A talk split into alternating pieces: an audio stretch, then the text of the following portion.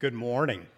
Thank you so much for joining us for our online service today on June 14th. We are really, really glad to have you with us. I want to give you a little heads up that we're going to celebrate the Lord's Supper, communion this morning. So if you've got a piece of bread at home or some type of juice, you might want to have that handy in about 25 minutes. We'll uh, partake of communion together, or you may have gotten one of the little prepackaged cups uh, here at our May 31 event. Either way, just want to let you know that we will be celebrating the Lord's Supper uh, later on in the message.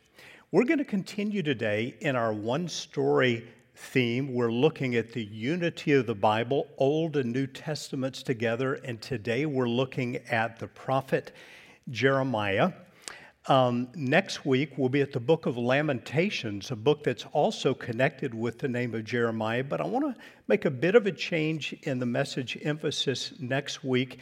And in light of what's happening in our world right now, I want to talk about lamenting racism.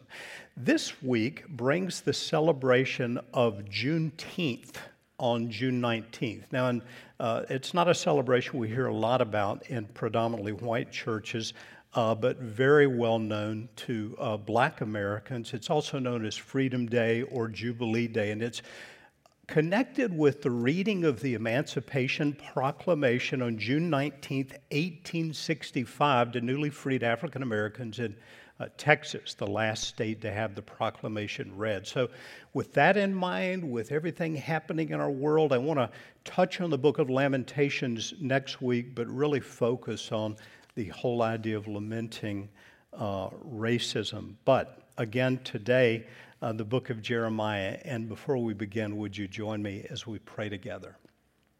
Father, we come today in the great name of the King of Kings and the Lord of Lords, Jesus Christ, our Savior. Lord, as we look at our nation today, I think of Psalm 2, which says, why do the nations rage? And certainly there is turmoil in our own land. We see in that same psalm the solution kiss the Son, reverence the Son, the Lord Jesus Christ. Blessed are all who take refuge in him. And Lord, we look to you. We look to you for our salvation. We look to you for our peace. And we pray today for the peace of our nation, for your rule for your guiding hand, for your wisdom. And this morning, I pray for your people, those watching or listening to our service. I pray they would sense your holy presence. I pray you would draw them close. I pray you do a deep work of the Holy Spirit in each one of us to renew our faith, to strengthen our devotion, so that by the end of this service, we would know you better and we would love you more. And we ask this in your great name. Amen. Have you ever heard of the word Jeremiad or Jeremiad, ending in the letter D? It refers to a, a long, mournful complaint or list of woes. It's an English word that we don't use a whole lot, but um, I, I mentioned it this morning because it's connected with the name of Jeremiah in, in the Bible. It's another English word that has its roots in Scripture. And I mention it just because the name of Jeremiah is so connected with mourning, complaining. Uh, he's known as the weeping prophet because of the emphasis in the book of Jeremiah and Lamentations, another book which again is connected with his name. Now, while Jeremiah the prophet is very much connected with lamenting, mourning, mourning particularly the sins of the Israelites and their coming judgment, his very name is filled with hope because the name Jeremiah literally means Yahweh lifts up or Yahweh establishes. If you watched our service last week when we were in the book of Isaiah, you may recall I mentioned that Isaiah, like Jeremiah, is a God bearing name. That is the name of Yahweh, which is God's name for himself, Jehovah, the Lord. Uh, the name of Yahweh is in the name Jer- Jeremiah, just as in the name Isaiah. Isaiah means Yahweh saves, Jeremiah means Yahweh lifts up. The AH on the end of the name is an indication of the Hebrew word uh, for Yahweh. So, Jeremiah, though he focuses on mourning the sins of the people, mourning the judgment of the people, his name means Yahweh lifts up. Yahweh establishes. And before we leave the prophecies of Jeremiah this morning, we're going to see great, great hope. Uh, Yahweh literally lifting up the gospel of Jesus in this great book. A little bit of background on the prophet Jeremiah. First of all, Jeremiah did not want to be a prophet. The very beginning of the book of Jeremiah, we read these words Now the word of the Lord came to me, saying, before I formed you in the womb, I knew you. And before you were born, I consecrated you. I appointed you a prophet to the nations. Let me pause just one moment. This is a critically important verse. This verse, before I formed you in the womb, I knew you. It's really important for two reasons. Number one, it really emphasizes the remarkable omniscience of God God knows past, present, and future. Before I formed you in the womb, I knew you. God is never taken by surprise, He rules over history. But secondly, the great importance, the reality of life in the womb. Before I formed you in the womb, I knew you. Critically important uh, verse for those two, two points the omniscience of God and the reality of life in the womb. Then I said, Ah, Lord God, behold, I do not know how to speak, for I'm only a youth. But the Lord said to me, Don't say I'm only a youth, for all to whom I send you, you shall go, and whatever I command you, you shall speak. Do not be afraid of them, for I am with you to deliver you, declares the Lord. Jeremiah was a reluctant prophet. He didn't want to be a prophet, but he obeyed. He became a prophet. And so we would conclude by that probably he was blessed, right? He didn't want to be a prophet. God called him to be a prophet. He obeyed, so he was blessed, right? Actually, Jeremiah was beaten. He was put into stocks. He was humiliated. He was thrown into a pit. He had few friends or supporters. He often complained to God, so that he's known as the weeping prophet. And the word in English, Jeremiad, is actually uh, connected with his name. Yet, for all that, Jeremiah was a major prophet entrusted with God's mighty message, largely one of judgment, yes, but one of the longest gospel passages, perhaps the longest, in fact, in the Old Testament, that is quoted directly in the New Testament comes from the prophet Jeremiah. And we'll look at that, at that in a few minutes this morning.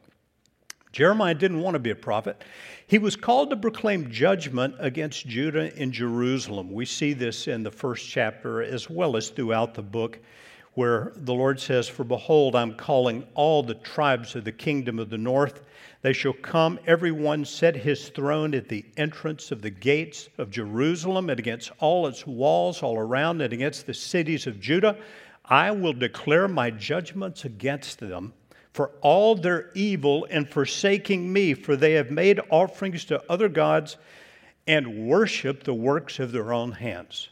The sin of the Israelites, worshiping the works of their own hands. And God says the enemy is literally at the gates, judgments coming.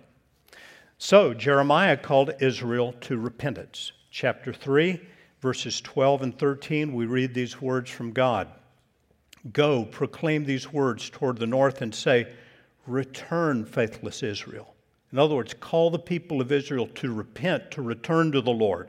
Return, declares the Lord. I will not look on you in anger, for I am merciful, declares the Lord. I will not be angry forever. Only acknowledge your sin. You see the prophet giving the Israelites the opportunity, the call, the mandate to repent. Only acknowledge your guilt that you rebelled against the Lord and scattered your favors among foreigners under every green tree, and that you have not obeyed my voice, declares the Lord.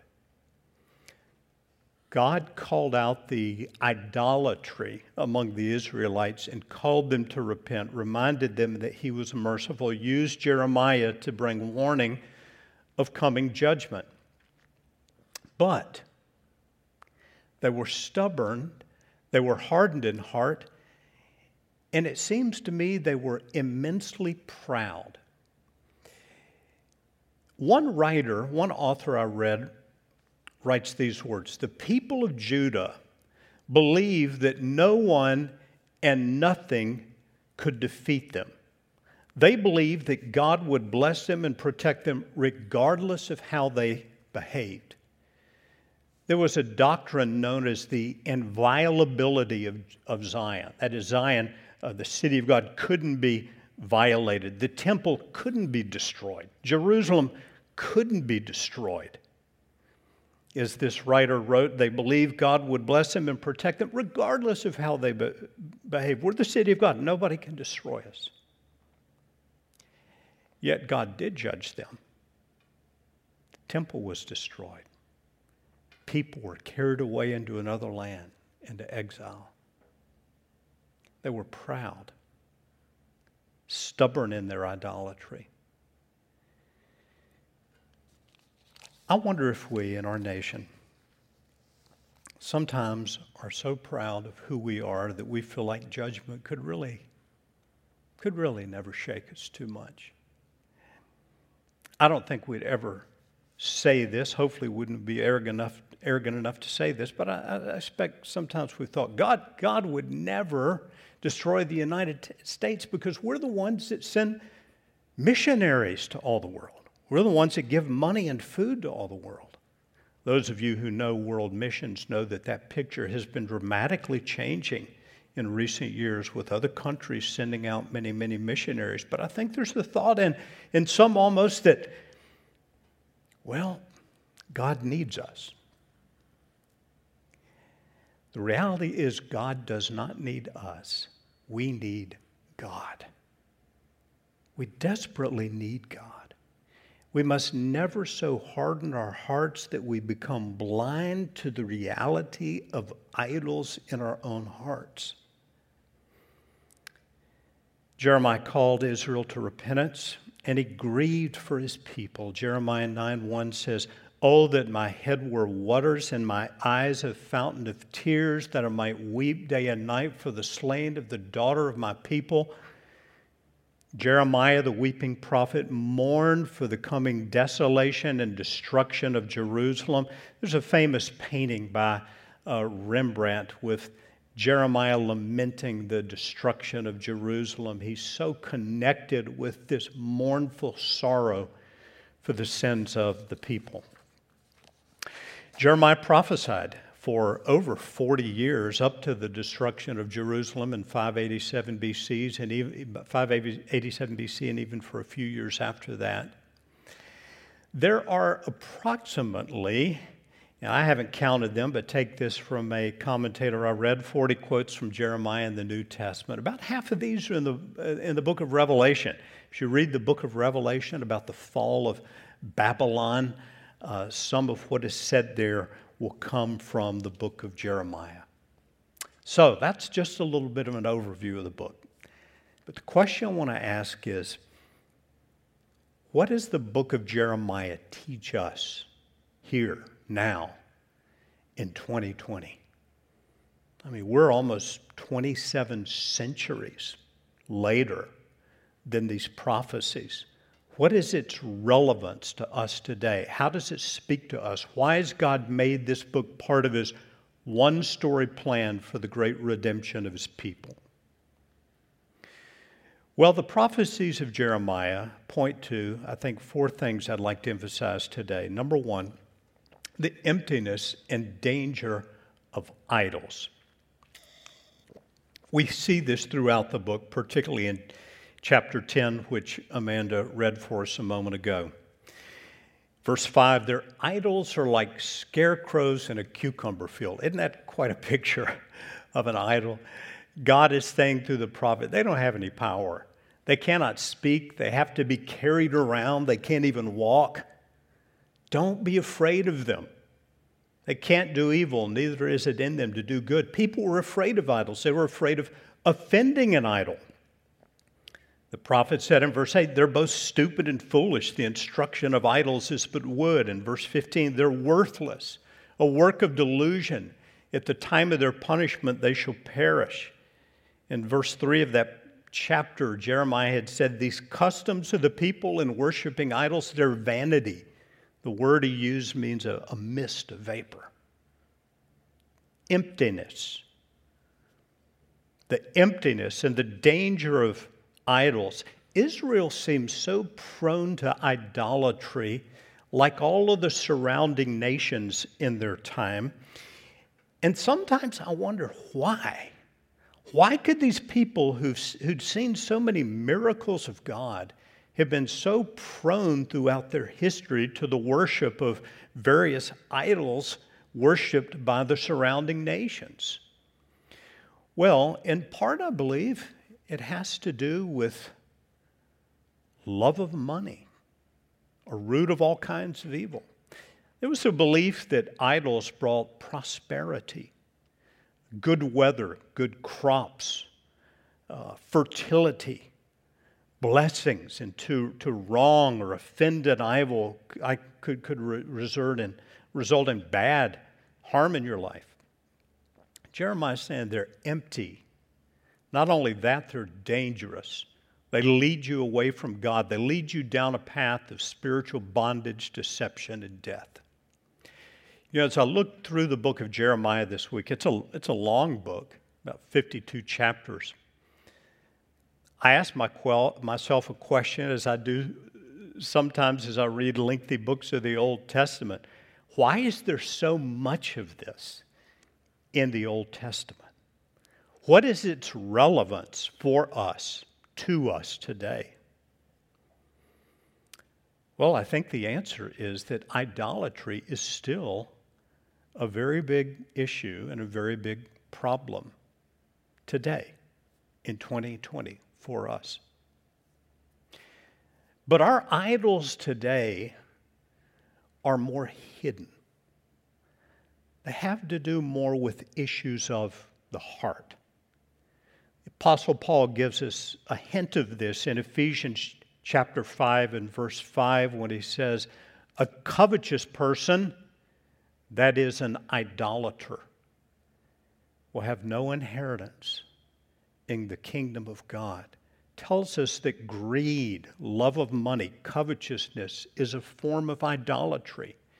And I think there are other sins of the heart like that, things in which we place our hope, our trust, that are forms of idolatry.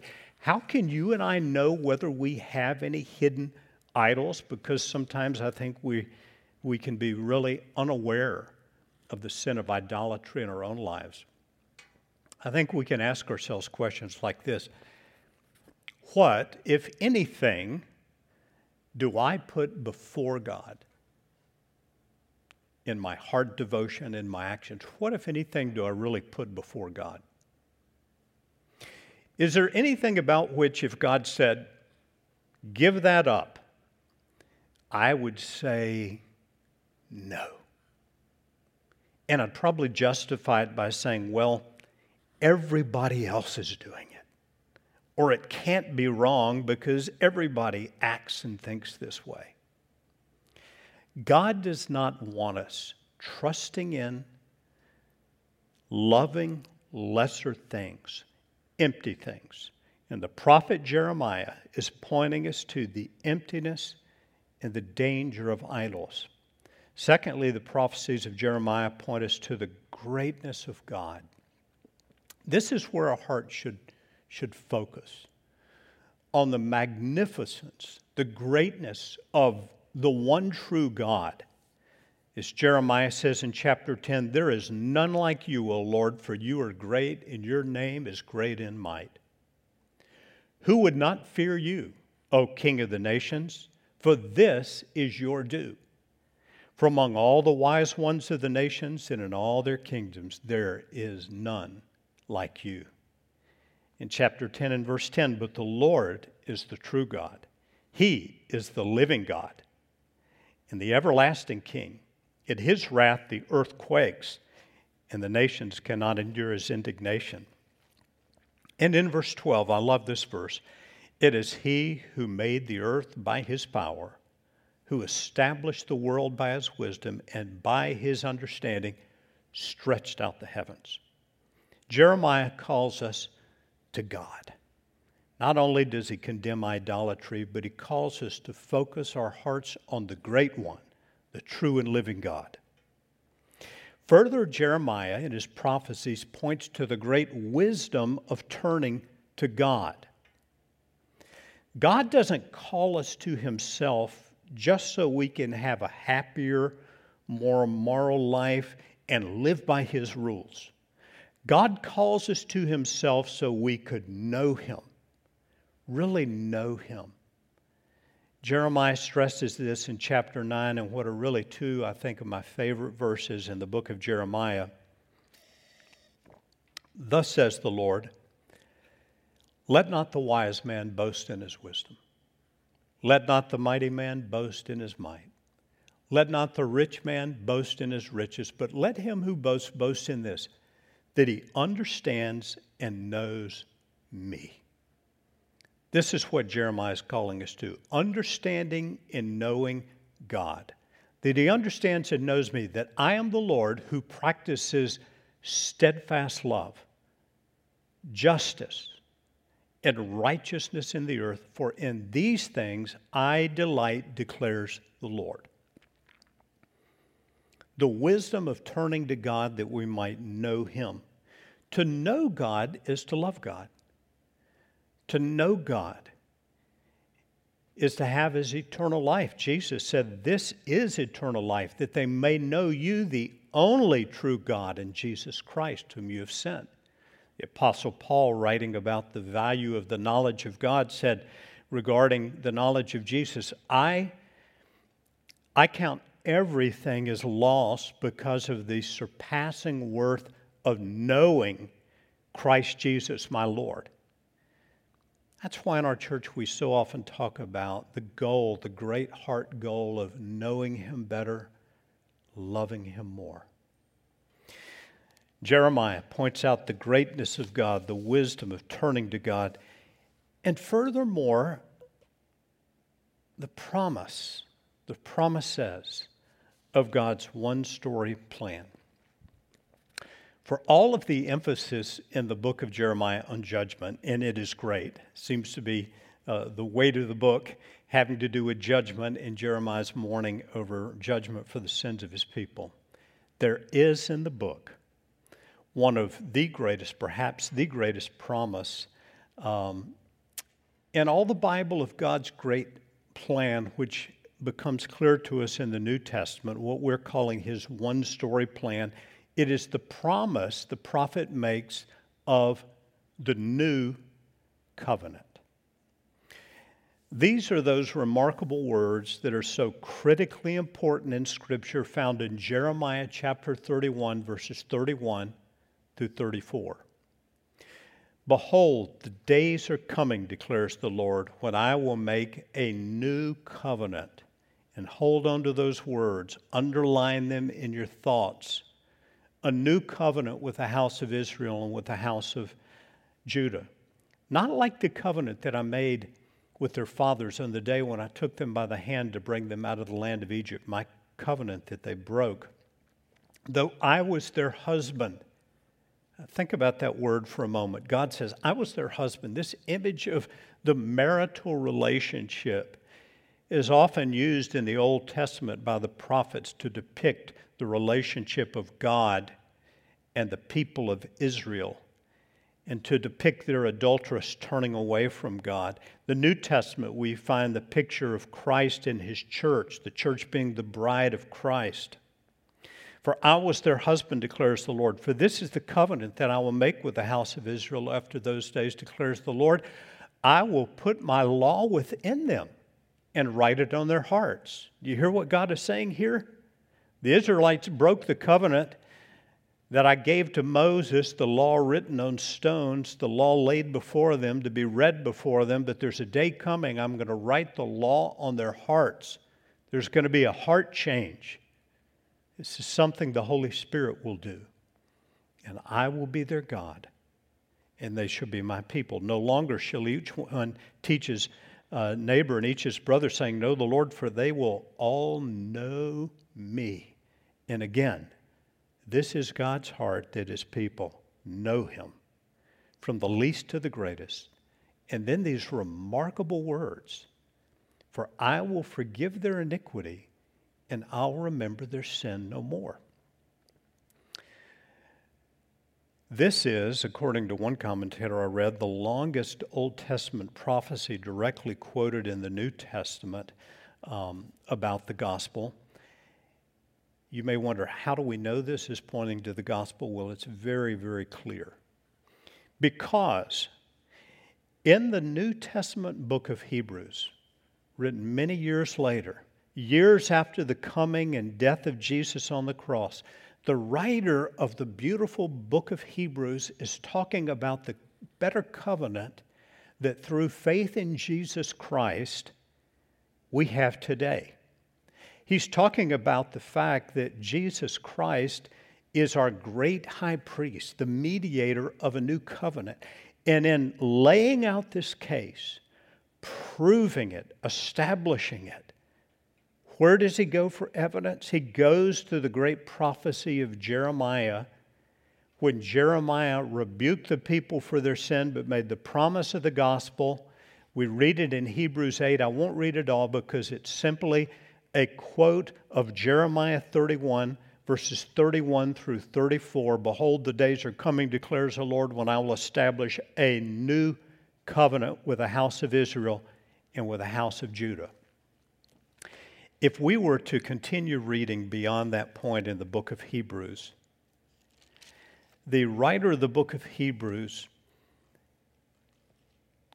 would write these words in chapter 9 and verse 15 about Jesus. Therefore, he, referring to Christ, is the mediator of a new covenant, so that those who are called may receive the promised eternal inheritance. In the new covenant, our inheritance is an allotment of is not an allotment of land like in the Old Testament. We receive a promised eternal inheritance. Since a death has occurred that redeems them from the transgressions committed under the first covenant, that death was the death of Jesus Christ on the cross. When he died there, when he shed his blood, he brought to us the new covenant and the eternal inheritance that we have through our faith in Him. Just prior to going to the cross, Jesus gathered with his disciples for a meal. And as they were sharing that meal, Jesus said something remarkable to them when he took a cup. And Jesus, I believe, is the first one about whom we read in the New Testament, who quotes from Jeremiah 31 31, the words the prophet used about the new covenant, when Jesus says in Luke 22 and verse 20, This cup that is poured out for you is the new covenant in my blood. The new covenant in my blood. Jesus would there institute what we call the Lord's Supper just prior to his going to the cross. Some years after his death and resurrection, the Apostle Paul is teaching the church what the Lord's Supper really means. And he writes these words For I received from the Lord what I also delivered you, that the Lord Jesus, on the night when he was betrayed, took bread. When he had given thanks, he broke it and said, This is my body, which is for you. Do this in remembrance of me. In the same way, also, he took the cup, saying, This cup is the new covenant in my blood. Now, Paul is again using the words that Jesus used, that Jeremiah used, that the writer of Hebrews used to refer to what Christ has provided for us with our eternal inheritance with the work of the Spirit of God writing His law on our hearts, with God bringing us into a relationship whereby we know Him, truly know Him. and know his steadfast love. And so Paul says, as you reflect on what Jesus has done, those of you who've embraced his salvation, do this as often as you drink it in the words of Christ in remembrance of me. For as often as you eat this bread and drink this cup, you proclaim the Lord's death until he comes. And so that's what we're going to do now. And uh, a reminder again if you got a piece of bread at your house or juice, you might want to grab those um, now if you've got one of the prepackaged cups. But before we partake of communion, I want to take heed to some other words the Apostle Paul wrote about communion. He goes on this passage to say, Whoever therefore eats the bread or drinks the cup of the Lord in an unworthy manner will be guilty concerning the body and blood of the Lord. Let a person examine himself then, and so eat of the bread and drink of the cup. What does that mean? That means taking communion as a serious thing. I think it means, for one, that we should be certain we're not treating this like some mere religious ritual that uh, doesn't have anything to do with a personal relationship with God. No, it's a proclamation that by faith we receive what Jesus has done for us in securing our salvation, and we are, He is our Lord. We are His followers, and we celebrate that by taking communion. It's also a, a time, and I'd like us to do this this morning, to ask the Holy Spirit to search our hearts particularly as we reflect on the words of Jeremiah as to whether they're hidden idols that stand in the way of our relationship with God. So I'd like you now to join me as we pray before we celebrate together communion, the Lord's Supper.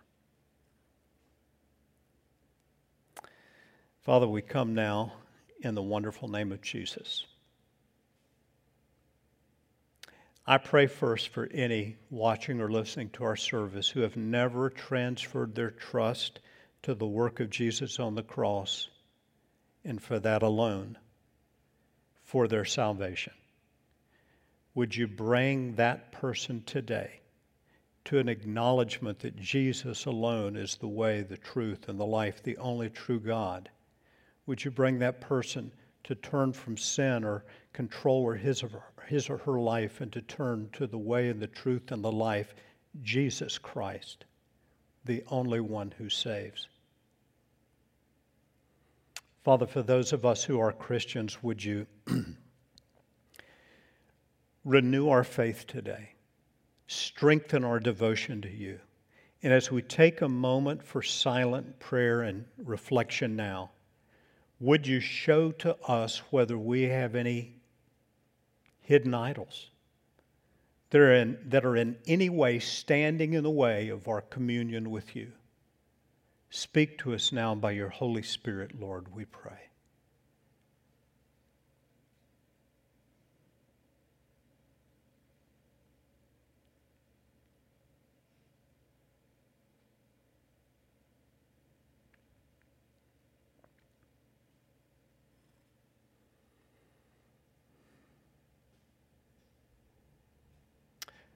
Amen. And now, I'll give you just a moment. If you've got one of the prepackaged communion cups or a piece of bread in your house, I'll let you peel off the top layer of the little prepackaged cup and get the little wafer, and we'll all partake together as we celebrate the Lord's Supper.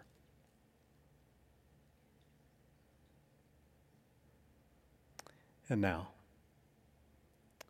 the body of Christ given for you.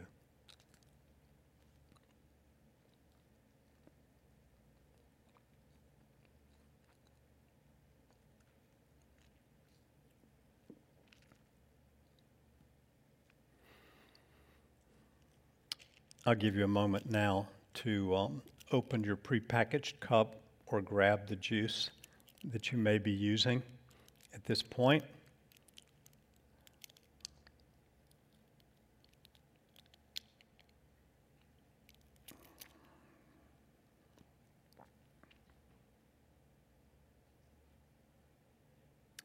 together will partake. The blood of Jesus Christ was shed for you.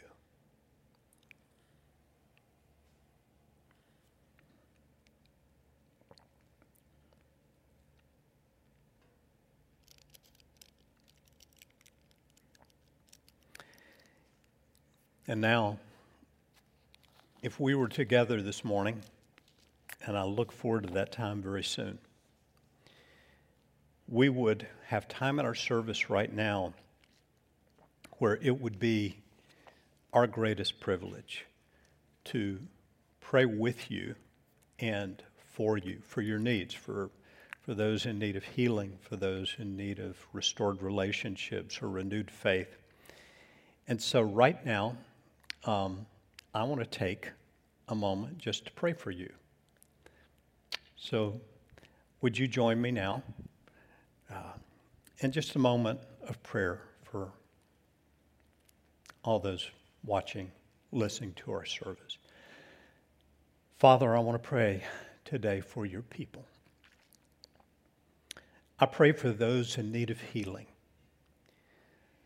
that you would touch them with your healing mercy, grace, and restoring power today. To those whose souls are grieving, mourning, hurting. For those who are lonely and feel isolated, would you bring your healing comfort? I pray today for our students whose world was turned so upside down by the virus and all the changes with school and sports and graduation. Father, remind them that your hand is upon all those who trust in you. And none of these things took you by surprise, but you have a plan for their lives. And Lord, you have appointed good works for those who are your workmanship to do in life. Lord, would you encourage your people again so that we leave here today knowing you better and loving you more? And we pray in your great name. Amen.